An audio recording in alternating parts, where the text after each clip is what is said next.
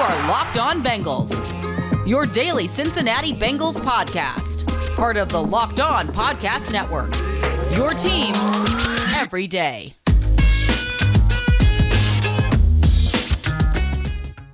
What up, Bengals fans, and welcome to another episode of the Locked On Bengals podcast. I'm your host, Jake Liscow. He's your host, James Rapien. If you're watching on YouTube, and we're the first thing you're watching today, which I assume we are, make sure you hit the subscribe button, hit that thumbs up if you like what we're doing here on the Locked On Bengals podcast. If you're listening in your car or your phone, you got some headphones in, listening through any of those podcast apps, click the follow button, easiest way to get us on your device on a daily basis.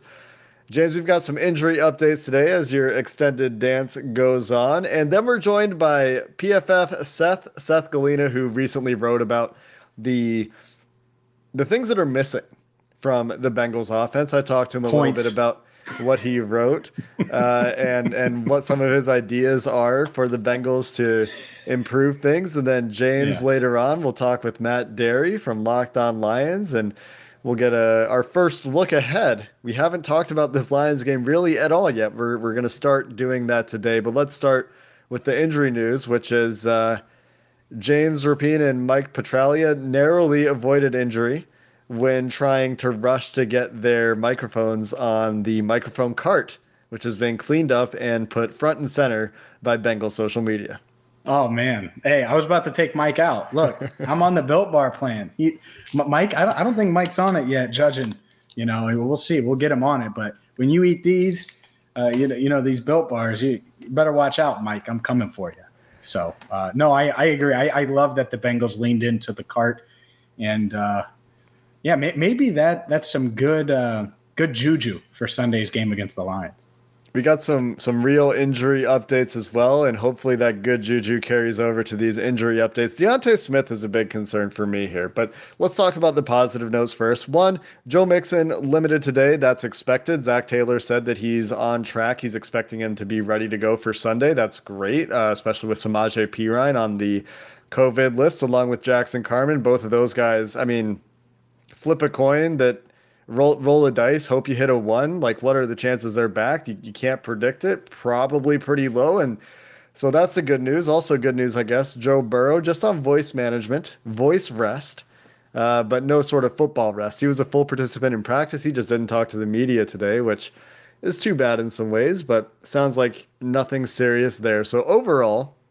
mostly good news. And and the one thing again to me, which is concerning, D'Ante Smith didn't practice or was limited, sorry, was limited at practice with a knee injury. This is new. I hope it didn't occur during practice because if they've lost him, God forbid, there is literally no one left to play guard with Xavier Su'a-Filo and Jackson Carman also unavailable. This, this will be a practice squad call up or moving Trey Smith from backing up center Trey Hopkins, who also didn't participate in practice on Wednesday, to, Trey to Hill. guard for a game. Sorry, Trey Hill. My bad, not Trey Smith. That that would be you a dream, wish. wouldn't it? Yeah. You wish. Uh, yeah. Or Fred Johnson. You know, I, I think sure. that that would be one. But yeah, you're right. And Zac talked on uh, on Wednesday, and he was like, "Yeah, we'll, we'll see what D'Ante has. You know, he's gotten a lot of reps at right guard since becoming a backup, since preseason ended, and you know the roster had been set and." Didn't mention a knee injury, so hopefully it's just something where ah, his knee's a little sore. We're going to leave him out some uh, of you know one thing where he's limited and he was almost a full participant. And we'll uh, hopefully get more uh, information on Thursday. That's right. And we'll hope that this trends in the right direction for D'Ante Smith, who very likely will be starting for the Bengals at right guard this week, as again, Jackson Carman likely to be unavailable on the COVID list. The other guy that was limited in practice today was Quinton Spain. Not injury related, according to the practice report, just a personal reason. So hopefully nothing too serious there. Hopefully he's back with the team on Thursday as well. Mike Thomas also limited with an ankle injury. And that is your injury rundown. Coming up next, I spend 15 minutes, maybe a little bit more, with PFF Seth, Seth Galina. We're talking about what the Bengals can do to work on this offense. That's coming up next. RockAuto.com is the place to go for all of your car parts. Look, winter is coming. And I'm not talking about Game of Thrones. And you know what you don't want? To be stuck on the side of the road and have to deal with insert whatever problem that you're putting off right now. The regular maintenance, the routine maintenance is important and it's something you can probably do on your own and you can do it with rockauto.com and you can do it for less with rockauto.com don't spend 30 50 even 100% more for the same parts from a chain store or a dealership when you can save on something as small as a cabin air filter or something as serious as a fuel pump timing chain anything like that so check them out right now rockauto.com see all the parts available for your car or truck be sure to write locked on in there. How did you hear about us box so they know we sent you? Amazing selection, reliably low prices, all the parts your car will ever need. RockAuto.com. We're now joined by Seth Galina at PFF. Seth on Twitter, senior football analyst for Pro Football Focus, coached quarterbacks for a long time in Canada, coached linebackers as well, has a lot of experience, obviously, around football. And every time Seth has written something about the Bengals, it's the first thing I read in the morning. And that was the case on Tuesday when I read his criticism of the Zac Taylor offense in Cincinnati, calling it a table of contents of Sean McVay's offense, which is, as I said yesterday on yesterday's show, a, a sick burn. Seth, welcome to the Locked On Bengals podcast. How you doing today? I'm doing great. Uh, that took me that tweet about Zac Taylor's offense the just the table of contents version of the McVay offense. I stared at my I knew I had to make a joke like that and I was just staring at my phone for an hour, and that's the best I could come up with. So that's what you're getting into having me on the podcast right now. Well, you know, I thought it was a pretty well executed joke, and you know, I, I just think back to Sunday when Mike Renner was at Paul Brown Stadium and several Miller Lights in. He he was managing some good tweets. So you guys you guys got your Twitter fingers together over there at PFF. Uh, we talked yesterday on our film review episode a lot about some of the criticisms you've had about the Bengals offense. They're not running the easy stuff off a of wide zone. They're not using jet motion under center. The empty stuff is, you know, you're seeing the two high safeties play flat footed at like eight yards off the line of scrimmage, breaking downhill on everything because the offensive line can't necessarily hold up for for shot plays out of empty. So those are kind of the topics of conversation here to frame it. But I want to try to be solution oriented, at least here at first, and talk about if you were coaching and you've got a lot of coaching experience here, what are the realistic short term goals that Zac Taylor and his offensive staff could do if they were to implement some changes that you think could help in the short term? Well, so like I wrote in the article, one of the things that they that they did start to implement this offseason, and we're seeing it this year, is just the switch from more of a downhill inside zone rushing attack to being able to go under center, which they they do rarely do, and then run outside zone. Uh, me that they decided they were going to do this year, and then you know what I wrote in the article was the issue is well, yes, okay, it, you, it's not the end. It's it's good that you're going under center and running uh, a wide zone because you know to a certain degree you don't know which direction the play is going because the running back is behind the uh, quarterback. However, the issues I think is that you're not disguising it with anything. So you're going under center and this is what you're doing. And you know the run pass rates are not very good, so you're not even running that much play action off of it. You're just getting under center and you're running the football, and you're mostly running outside zone with it. So I think it's a pretty easy fix to say, hey, we can just like the, the easiest things to install are always going to be the eye candy, the disguise, the misdirection stuff.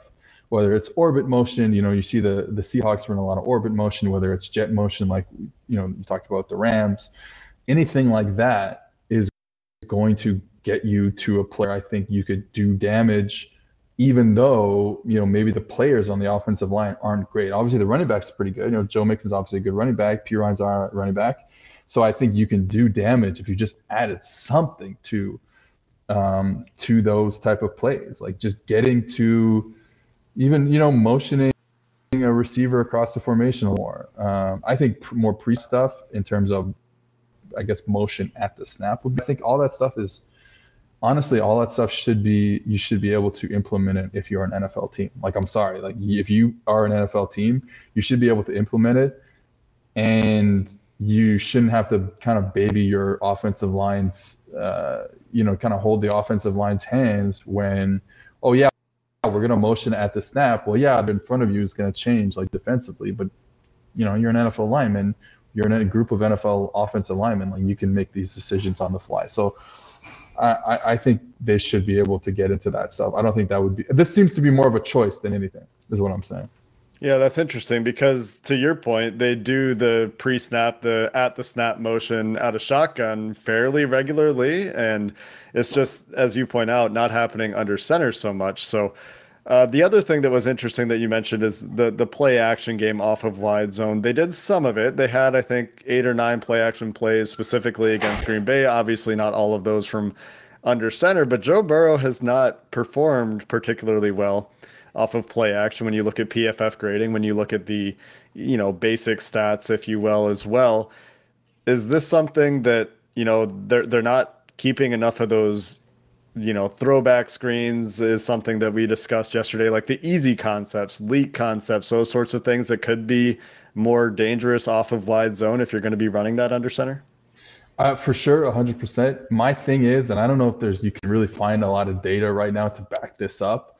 I just don't think, especially their down the field concepts. I just wonder if people are are being able, if the the play calls are opening up receivers down the field. That's something that I noticed last year because I'm like, you know, I, I think Burrow understands how to read out a play action concept, whether you get a post and a crosser and everything like that. I just like, are is there are there people open down the field? I think the you know the, the funny thing about this receiving corps is you look at the individual pieces, you know, adding Ja'Marr Chase this offseason, and it's like, oh, that's a that's a hell of a receiving corps. Where's the John Ross? You know what I mean? Like, where is this guy who's taking the top off the defense if you're going to play with T and Ja'Marr and Tyler as your 11P group? Like, you know, you kind of need this this guy who's going to take the top off the defense and open up some stuff underneath, and they don't really have that guy.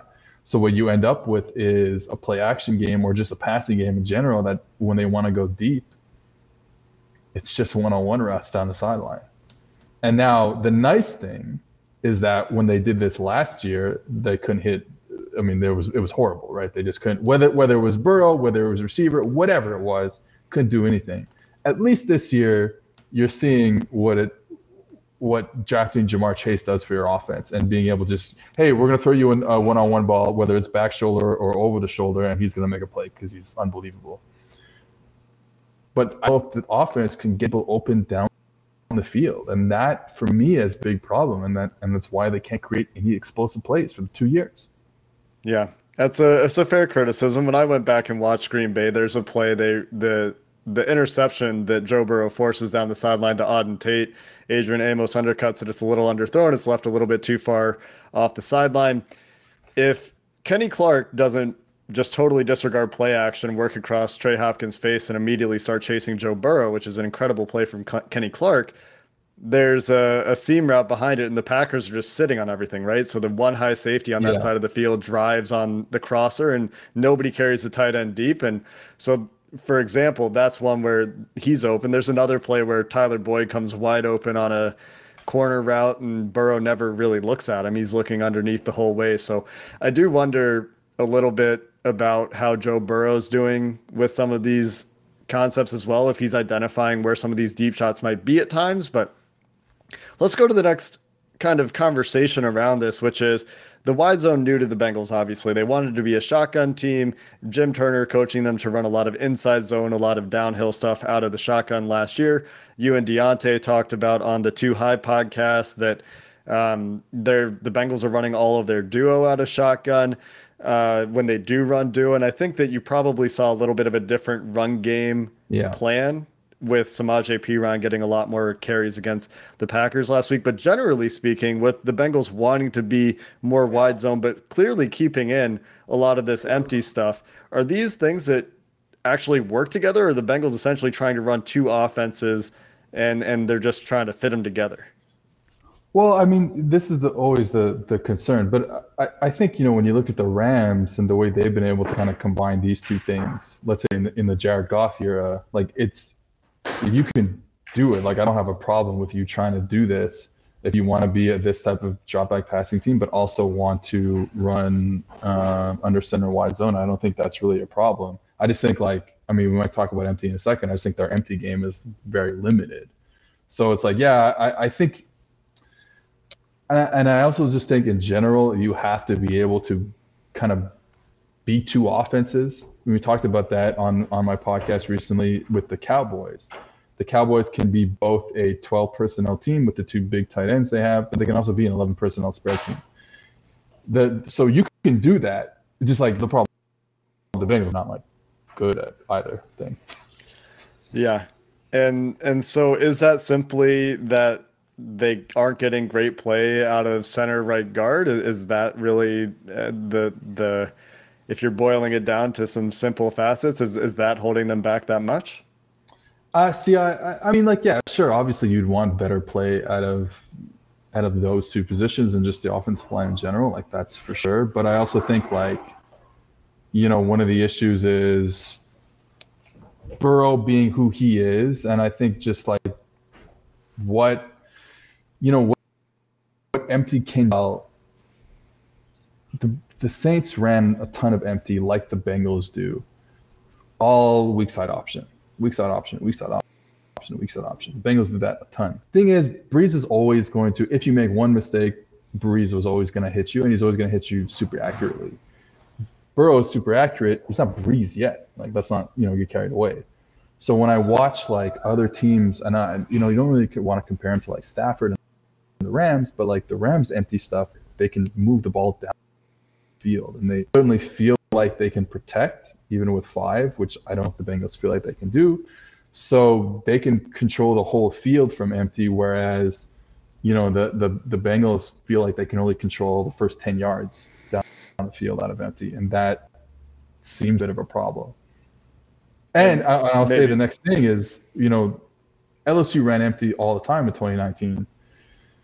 I think, or empty protection, whatever, you know, even if the running back was in the backfield, you know, and this is one thing I wrote in the article, and I'm, I hope it doesn't, I hope this doesn't last, but you know, Burrow is not being able to escape these, these pressures, eh, whether it's an unblocked rusher or or someone just beating a, a, a guard or a tackle, like he did in 2019 so you're hoping that that you know maybe it's a knee injury maybe it's this maybe it's that um, you're hoping that he can start doing that again and becoming this type of player again. Um, if not, th- I think getting into stuff that's a little more scheme heavy and team kind of work a bit more for Burrow, I think is is the, probably the best game plan. Yeah, and obviously we won't know if this is lingering knee stuff or or what it is probably until next year. Yeah. You mentioned on your podcast that you saw Joe Burrow coming out as a transcendent quarterback. You no longer feel that way. Is that really does it come down to the scrambling and the mobility, or are there other parts of his game that aren't progressing the way you you thought they would? Uh, I thought the arm was probably a little bit than it is, but said I think I think there still could be. The thing about these, like when I talk about like transcendent quarterbacks, he still might be become this unbelievable processor and just right receiver accurately all the time because the like I said the accuracy is so good that you still want to want to think that's what's going to happen. The problem is especially at a in the NFL now you're starting as a rookie. You look at all the all these other guys, they have the ability outside of structure. And Burrow obviously hasn't proven that yet in the NFL, and obviously, like we said, could be the knee injury this year, and who knows. But you know, you look at Kyler, you look at Josh Allen, all these guys can just create plays that Burrow is not able to do right now. And that's what's taking all those guys to the next level. Because Burrow and, and all those guys, Burrow might be a more Burrow's definitely a more accurate passer than a lot of these guys. He's more Burrow's more accurate than Patrick Mahomes. That, that 100%. The problem is Mahomes Mahomes happens to be a savant from inside the pocket, and he's also just makes these unbelievable plays from outside of structure. Same as Josh Allen, same as Kyler Murray, same as who are young, really good young quarterbacks. And Burrow hasn't been able to do that, obviously, for whatever reason.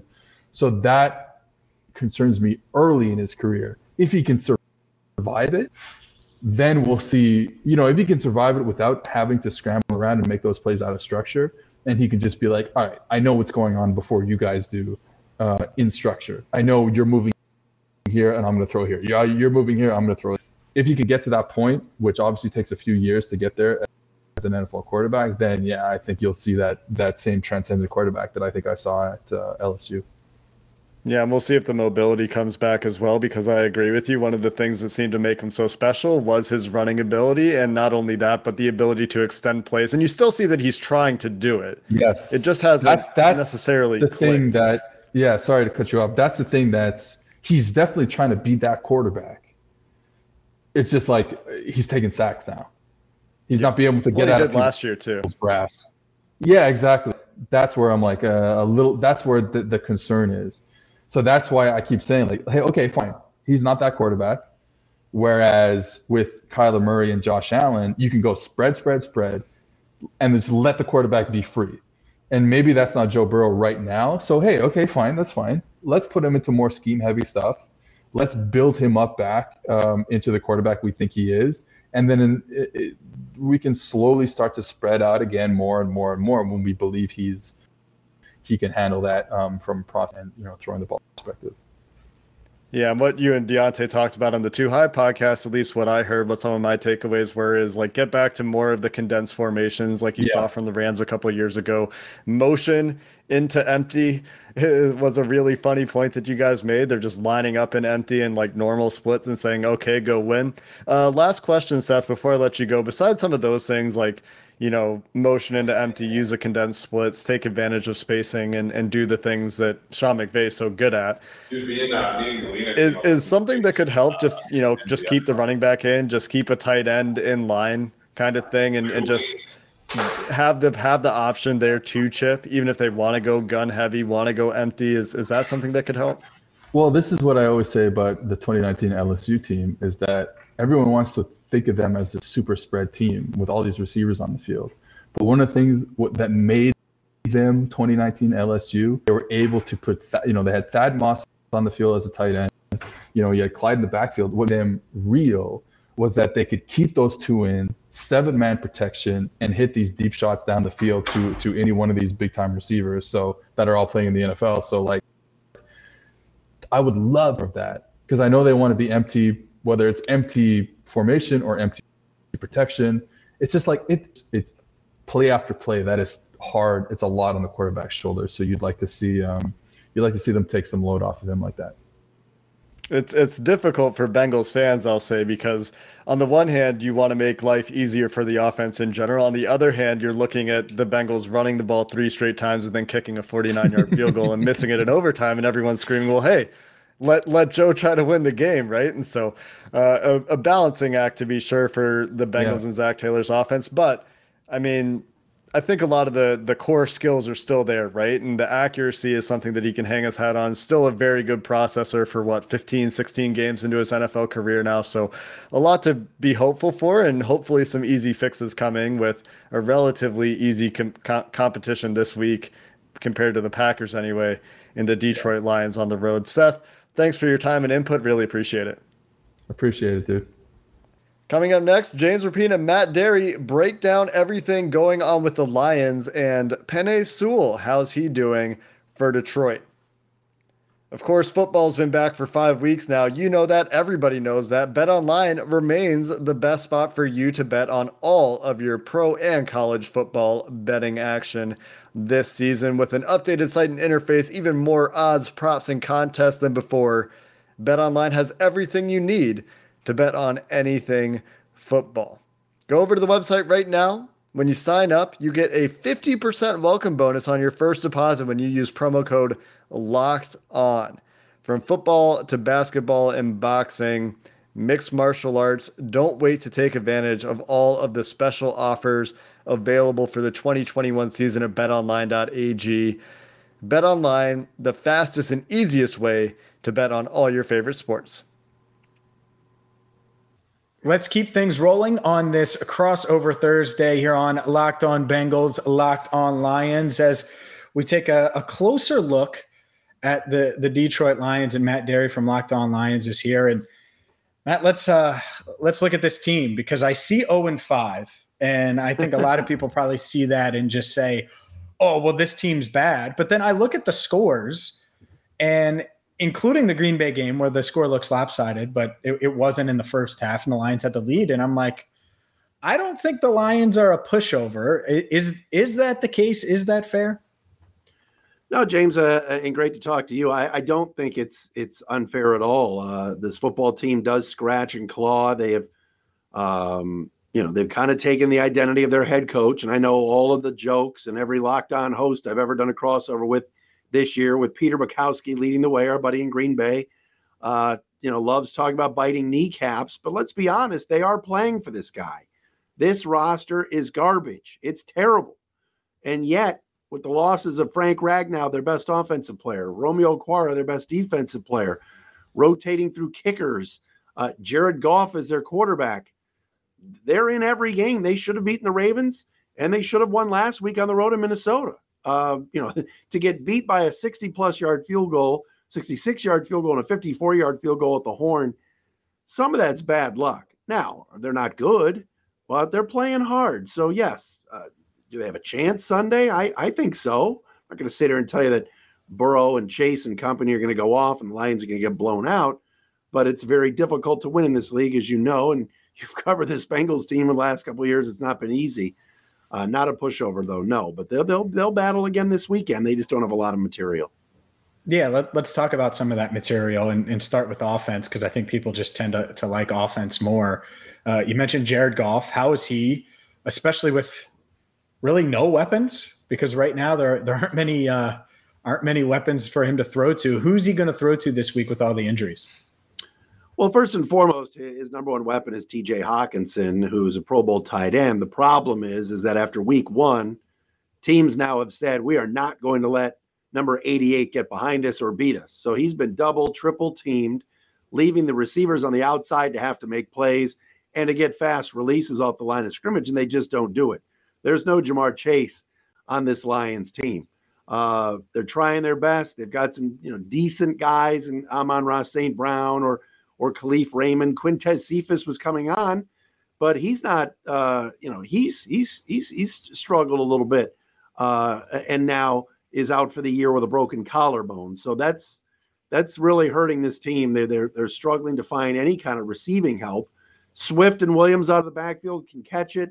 Goff, you asked how he's been. Look at the numbers. Not very good.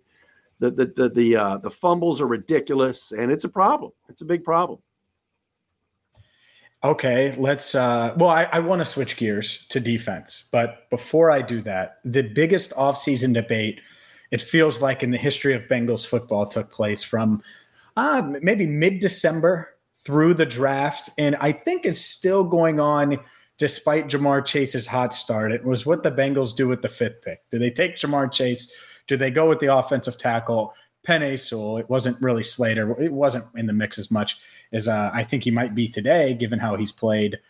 But let's focus on Sewell. As he, has he delivered? as the seventh overall pick. What do you like? What's concerning? I know he's a little bit dinged up as well.